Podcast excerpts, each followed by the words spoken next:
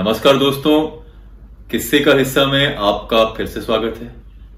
आज जो किस्सा हम आपके लिए लेकर आए हैं, उस किस्से का नाम है राजा राम। तो चलिए सुनिए ये किस्सा और बनिए इस किस्से का हिस्सा। 24 दिसंबर 1999 दिन शुक्रवार का था।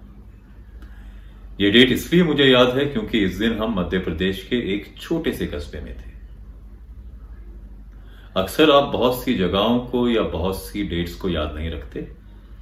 ये डेट इसलिए भी मुझे याद है क्योंकि इस दिन एयर इंडिया का आईसी 814 विमान, जो काठमांडू से चला दिल्ली की ओर हाईजैक कर लिया गया और कंधार लेके जाया गया। साल 1999 का था और इस वक्त मैं रेगुलर जॉब ना करते हुए फ्रीलांसिंग असाइनमेंट्स कर रहा था। तो खास बात यह रहती है कि अगर आप फ्रीलांसिंग असाइनमेंट कर रहे हैं तो आपका कोई शेड्यूल नहीं होता। ये अच्छी बात भी है, लेकिन इसमें खराबी यह है कि आपका शेड्यूल कोई नहीं होता। और शेड्यूल ना होने के साथ साथ इनकम भी आपकी फिक्स नहीं रहती। तो कभी कभी जहाँ बहुत समय आपको काम नहीं मिल पाता, वहीं कभी कभी बम्पर क्रॉप भी हो जाती है। तो मेरे साथ भी कुछ ऐसा ही हुआ। कुछ एक असाइनमेंट्स किए तो एक साथ काफ़ी सारा पैसा आ गया। तो फिर प्लान बना कि चलिए अब थोड़ा पैसा पास है तो कहीं घूम आया जाए। बहुत समय से मैं और मेरी वाइफ हम लोगों का खुजराव टेंपल देखने का ख्वाब था। तो सोचा चलिए अब इतना पैसा हो गया है कि कम से कम खुजराव तो जाया जा ही सकता है। तो वीरवार को थर्सडे को ये प्लान बना और फ्राइडे को हम सुबह रेलवे स्टेशन जा पहुँचे। तो 24 दिसंबर उन्नीस फ्राइडे के दिन हम रेलवे स्टेशन पर पहुँचे और हमने जाकर टिकट काउंटर पे टिकट काउंटर वाले बाबू से कहा कि दीजिए हमें भोपाल जाना है, क्योंकि वहाँ से हम खुजराव जाएँगे। तो इस पे टिकट जो काउंटर पे आदमी बैठा था, वो हंसने लगा और बोला कि अगर आपको खुजराव जाना है तो आप भोपाल क्यों जाते हैं? आप लोग झांसी जाइए। क्योंकि झांसी से खुजराव कुल करीबन 180 किलोमीटर है। हम तत्काल में टिकट ले रहे थे तो हमने कहा कि देखिए, ऐसा कोई सेट प्लान तो है नहीं। और अगर आप कह रहे हैं कि खुजराव के लिए झांसी बेहतर है तो हम झांसी चलते हैं। तो हम लोग झांसी की टिकट ले ट्रेन में बैठे और अपने सफ़र पर निकल पड़े। दिल्ली से झांसी पहुँचने में करीबन छह, साढ़े छह घंटे लगते हैं और किस तरह की ट्रेन है सुपर फास्ट है नहीं, उस हिसाब से आमूमन छह, साढ़े छह घंटे में आप झांसी पहुँच जाते हैं। मेक माई ट्रिप यात्रा गूगल इस तरह की चीज़ों का सहारा उस समय था नहीं।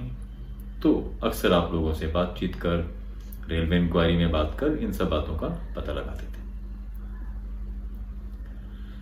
तो सफ़र बढ़िया था, ट्रेन के सफ़र का पूरा आनंद उठाया जा रहा था। और अब हम झांसी पहुँचने वाले थे। तो झांसी पहुँचने से कुछ समय पहले से ही आपको अपने एक और पुराने महल, पुराने खंडर और पुराने किले दिखने लगते हैं। तो मैं और मेरी वाइफ उन किलों को देखकर खूब खुश हो रहे थे और हमें लग रहा था कि देखिए ये अच्छा है। इस तरह की चीज़ों में हमें रुचि भी है और कुल मिलाकर ये बढ़िया ट्रेवल रहने वाला है। अभी हम खिड़की से बाहर देखने में मग्न थे कि टिकट कलेक्टर साहब आए हमारे पास। टिकट का आदान प्रदान हुआ, हमने उन्हें टिकट दिखाई। इस बीच मैं उनसे कुछ बातचीत करने लगा जानकारी लेने के लिए तो उन्होंने हमसे कहा कि देखिए, मुझे ऐसा लग रहा है कि आप लोगों को इस तरह के पुराने किले, पुरानी चीज़ों में रुचि है। तो आप एक काम और कर सकते हैं कि आप खुजराव के साथ साथ एक और छोटा शहर है जिसका नाम है ओरछा। आप वहाँ भी जा सकते हैं। तो पहली बार हमने ओरछा का नाम सुना। अब जैसा कि मैंने बताया कि गूगल की सुविधा थी नहीं तो ओरछा के बारे में अधिक जानकारी जुटाने का कोई और तरीका था नहीं। तो हमने थोड़ी सी जानकारी टिकट कलेक्टर बाबू से ली और फिर मन बनाया कि देखिए, खुजराव तो जाना ही है। और जैसा कि टिकट कलेक्टर बाबू ने बताया कि झांसी से जब आप निकलेंगे तो ओरछा बीच में पड़ता है। तो ये मौका बढ़िया है तो देखा जाए कि ओरछा में क्या है, किस तरह का शहर है। और फिर अगर वो पसंद नहीं आता तो खुजराव का सफ़र जारी रखा जा सकता है। दिन के समय हम झांसी स्टेशन पर उतरे। झांसी से हमने एक कैब बुक की और पहले से कंडीशन लगाया कि देखिए, ओरछा से निकलेंगे। और अगर ओरछा में रुकना हुआ तो फिर आप हमें ओरछा ड्रॉप कर दीजिएगा। और अगर ओरछा हमें पसंद नहीं आया तो फिर हम आपके साथ खुजराव तक अपना सफ़र जारी रखेंगे। झांसी से ओरछा करीबन तेरह चौदह किलोमीटर है। या तो आप मिर्जापुर झांसी जो हाईवे है, वो ले सकते हैं, या टीकमपुर करके एक दूसरा रास्ता भी है। खैर, हमें इस बारे में कोई जानकारी भी नहीं थी, और फिर हमारे साथ टैक्सी ड्राइवर थे, जिन्हें इन सब इलाकों का, इलाकों के बारे में बेहतर जानकारी थी। तो हम लोग ओरछा की तरफ़ निकले, मेन हाईवे पर आए, और झांसी ओरछा रोड से ओरछा की तरफ़ जाने लगे। जैसा कि मैंने बताया, ये कुल तेरह चौदह किलोमीटर है, और जैसे ही हमने पहले दस या ग्यारह किलोमीटर लिए, वहाँ से फिर एक रास्ता ओरछा के लिए कटता है, आपको नेशनल हाईवे छोड़ना पड़ता है। और उस दिनों, उन दिनों, उन्नीस सौ निन्यानवे की ये बात है तो उन दिनों सड़कों पर ज़्यादा ट्रैफ़िक भी नहीं रहता था, और ये इलाके काफ़ी निर्जन रहते थे। तो जैसे ही आप हाईवे से कट के ओरछा शहर की तरफ़ जाते हैं दोनों तरफ़ जंगल है और ये एक सुनसान सड़क है। दो ढाई किलोमीटर का रास्ता है जो आपको ओरछा लेके जाता है। तो हम ओरछा पहुँचे और हमारे टैक्सी ड्राइवर ने हमें यह बताया था कि ओरछा में केवल दो तीन बड़े होटल हैं और पता लगाया जाएगा कि अगर किसी जगह हमें ठहरने की व्यवस्था हो जाती है तो ओरछा में रुका जाएगा, नहीं तो खजुराव की तरफ़ अपना सफ़र जारी रखा जाएगा। ओरछा पहुंचकर हमने देखा कि यहाँ दो बड़े रिजॉर्ट हैं, जिसमें से एक बेतवा रिजॉर्ट और दूसरा ओरछा पैलेस या Orchha palace resort. Orchha palace resort में जगह तो थी, लेकिन जो उनका टैरिफ था वो हमारे बजट से बहुत ऊपर था। तो हमें लगा अभी काफ़ी दिन का प्लान है और आगे खुजराव जाना है तो देखिए ये तो बजट में फिट नहीं हो रहा है। बेतवा रिजॉर्ट में जगह नहीं थी। इसके अलावा हमने एक दो होटल्स और देखे, पर कुछ समझ नहीं आया। तो फिर हमें लगा कि ठीक है साहब, देखने में शहर अच्छा लग रहा है। जैसे जैसे हम शहर के बीच से गुजर रहे थे, हमें काफ़ी किले, मंदिर ये सब दिखाई दे रहे थे। छोटा सा शहर था। एक सड़क जो आपको ओरछा पैलेस तक लेके जाती है और उसके दोनों तरफ़ छोटे छोटे घर और एक छोटी सी मार्केट। हाँ जिस चीज़ ने हमें बहुत प्रभावित किया, वो मंद मंद गति से बहती बेतवा नदी मन तो कर रहा था कि यहाँ रुका जाए और इस छोटे से शहर को एक्सप्लोर किया जाए, पर अभी ठहरने की कोई व्यवस्था थी नहीं। तो हमने अपने कैब ड्राइवर को कहा कि, साहब, अभी चलते हैं खुजराओ देखेंगे कभी बाद में और आते हैं। तो इस बीच कैब के ड्राइवर ने हमें कहा कि, देखिए, मेरे एक मित्र हैं यहाँ पर, जिनका एक छोटा सा गेस्ट हाउस है, अगर आप कहें तो मैं वो दिखा दूँ आपको। हालाँकि हमारे मन में काफ़ी तरह की शंका थी कि क्या किसी छोटे गेस्ट हाउस में रुका जाए या ड्राइवर की बात पर विश्वास किया जाए। पर फिर हमने कहा, ठीक है, चांस लेके देखा जाए। हो सकता है कि वो जगह अच्छी हो। तो कैब ड्राइवर हमें उस छोटे से गेस्ट हाउस में लेकर गया? और जैसा कि ड्राइवर ने कहा था, ये एक सच में छोटा सा गेस्ट हाउस था।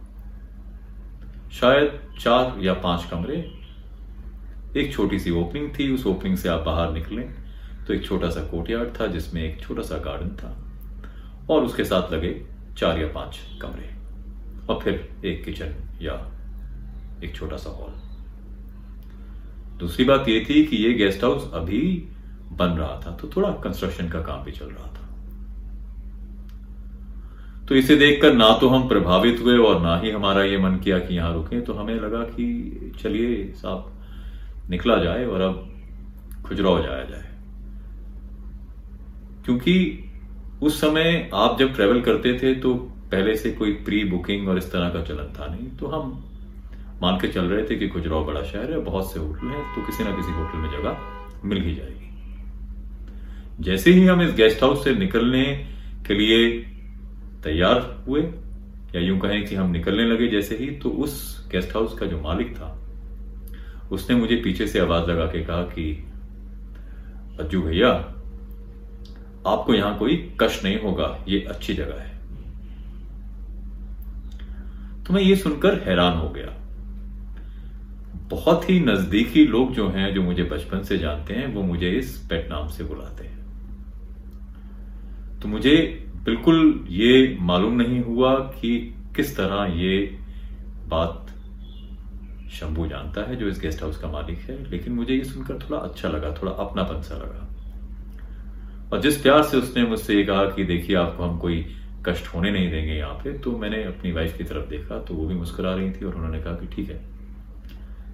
अभी वैसे भी शाम हो गई है और 170-180 किलोमीटर है खुजराव तो हम अब पहुँचते पहुँचते बहुत लेट हो जाएँगे तो चलिए, यहाँ पे रुक के एक आध दिन देखा जाए और फिर खुजराव जाया जाए।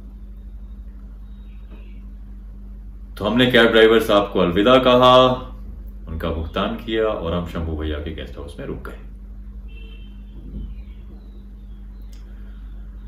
थोड़ी देर के बाद हम लोग गेस्ट हाउस से बाहर निकले और शहर को देखना शुरू किया। एक सड़क जो आपको शहर लेके जाती है, वहीं पे बाज़ार है और आसपास आपको किले और मंदिर ये सब दिखते हैं।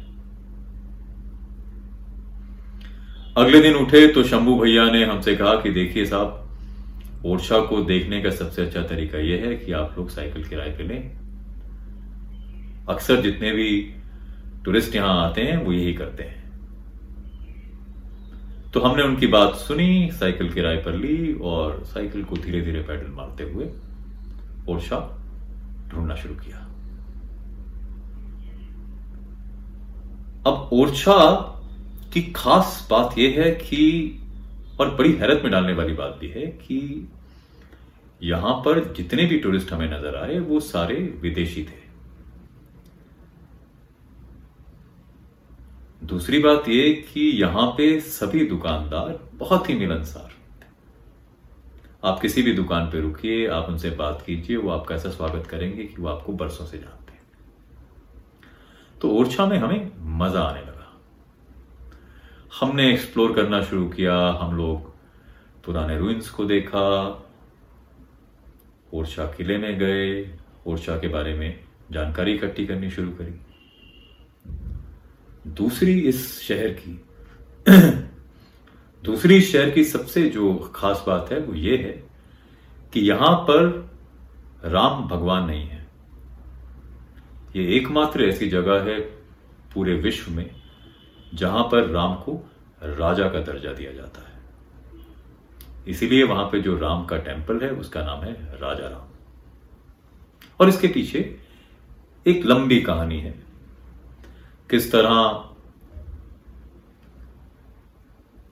बुंदेल की राजधानी बनाया गया इसे, और बुंदेलों ने यहाँ पे राज किया, और किस तरह फिर यहाँ पे जो राजा थे और रानी थी, उनमें से एक किशन के भगत थे तो रानी राम की भक्त थी तो फिर ये एक पूरी कहानी है कि क्यों यहाँ पर राजा की तरह पूजा जाता है राम को, भगवान की तरह नहीं। और ये एक बेहतरीन टेंपल भी है। ओरछा से अब हमें प्यार होने लगा था। गेस्ट हाउस में हमारे साथ कमरों में सारे विदेशी लोग थे।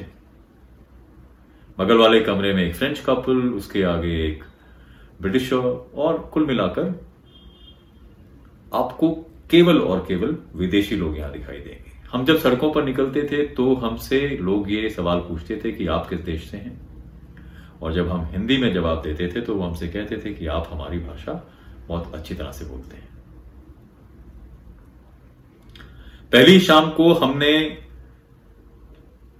आईसी 814 हाईजैक की खबर भी सुनी, जिसने हमें थोड़ा बेचैन तो किया, पर फिर लगा कि हम तो अब इसमें कुछ कर नहीं सकते तो हम इसी उम्मीद में थे कि ये जल्दी से खत्म होगा और सब सवारियाँ जो है सकुशल अपने घर लौट पाएँगी।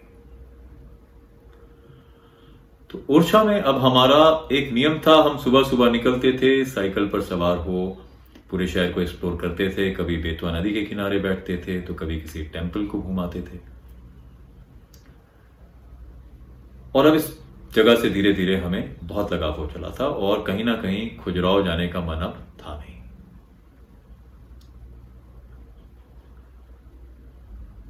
तीन चार दिन या यूँ कहें कि तीस तारीख तक या इकतीस तारीख तक हम अब ओरछा में ही थे। अब हमें ओरछा में आए हुए एक हफ़्ता हो चला था। और पता ही नहीं चला कि समय कैसे गुजर गया। दिन भर हम बस शहर को एक्सप्लोर करते रहते, आसपास के इलाकों में जाते और मज़ा आ रहा था ओरछा में। इकतीस की रात थी न्यू ईयर्स ईव और हमारा प्लान बन चुका था जो फ्रेंच कपल हैं, वो भी न्यू ईयर ईव को लेके काफ़ी एक्साइटेड थे, जो अकेला ब्रिटिश और टूरिस्ट था, वो भी हमारे साथ जुड़ चुका था प्लान में। तभी हमें ये खबर भी मिली कि हाईजैक में जितनी भी सवारियों को बंदी बनाया गया था, उन्हें अब रिहा कर दिया गया है। तो खुशी थोड़ी ज़्यादा हो गई। तो फिर प्लान बना कि हम लोग इंडियन खाना बनाएँगे और फिर फ्रेंच कपल अपने साथ कुछ टिंट फ़ूड लेकर आए थे। तो हमने शंभू भैया से कहा कि आज आप रात को ये जो गार्डन है, यहीं पे एक थोड़ा बॉन फायर का इंतज़ाम कीजिए और आज का डिनर यहीं होगा और कुल मिला के न्यू ईयर ईव और न्यू ईयर नए साल का वेलकम जो है, इसी तरीके से किया जाएगा। करीबन साढ़े आठ, नौ बजे की बात है। हम लोग सब आग के आसपास बैठे हुए थे। बातचीत का सिलसिला शुरू था। कितने में बाहर से किसी के दरवाज़ा खटखटाने की आवाज़ आई। क्योंकि गेस्ट हाउस की एक छोटी सी ओपनिंग थी और ओपनिंग के बाद ये गार्डन था जिसके साथ लगकर सारे कमरे थे। तो ये एक तरीके से कॉमन पैसेज था। शंभू भैया भी हमारे साथ बैठे हुए थे तो जैसे ही आवाज़ हुई दरवाजे पर, उन्होंने जाकर दरवाज़ा खोला तो देखा बाहर एक दंपति है। एक हस्बैंड वाइफ मिडिल एजेड और जैसे ही वो अंदर आए, क्योंकि शायद एक कमरा उनके नाम पर बुक था, शंभू को इसकी जानकारी थी। लेकिन जैसे ही वो अंदर आए तो हमने देखा कि उनके चेहरे का रंग उड़ा हुआ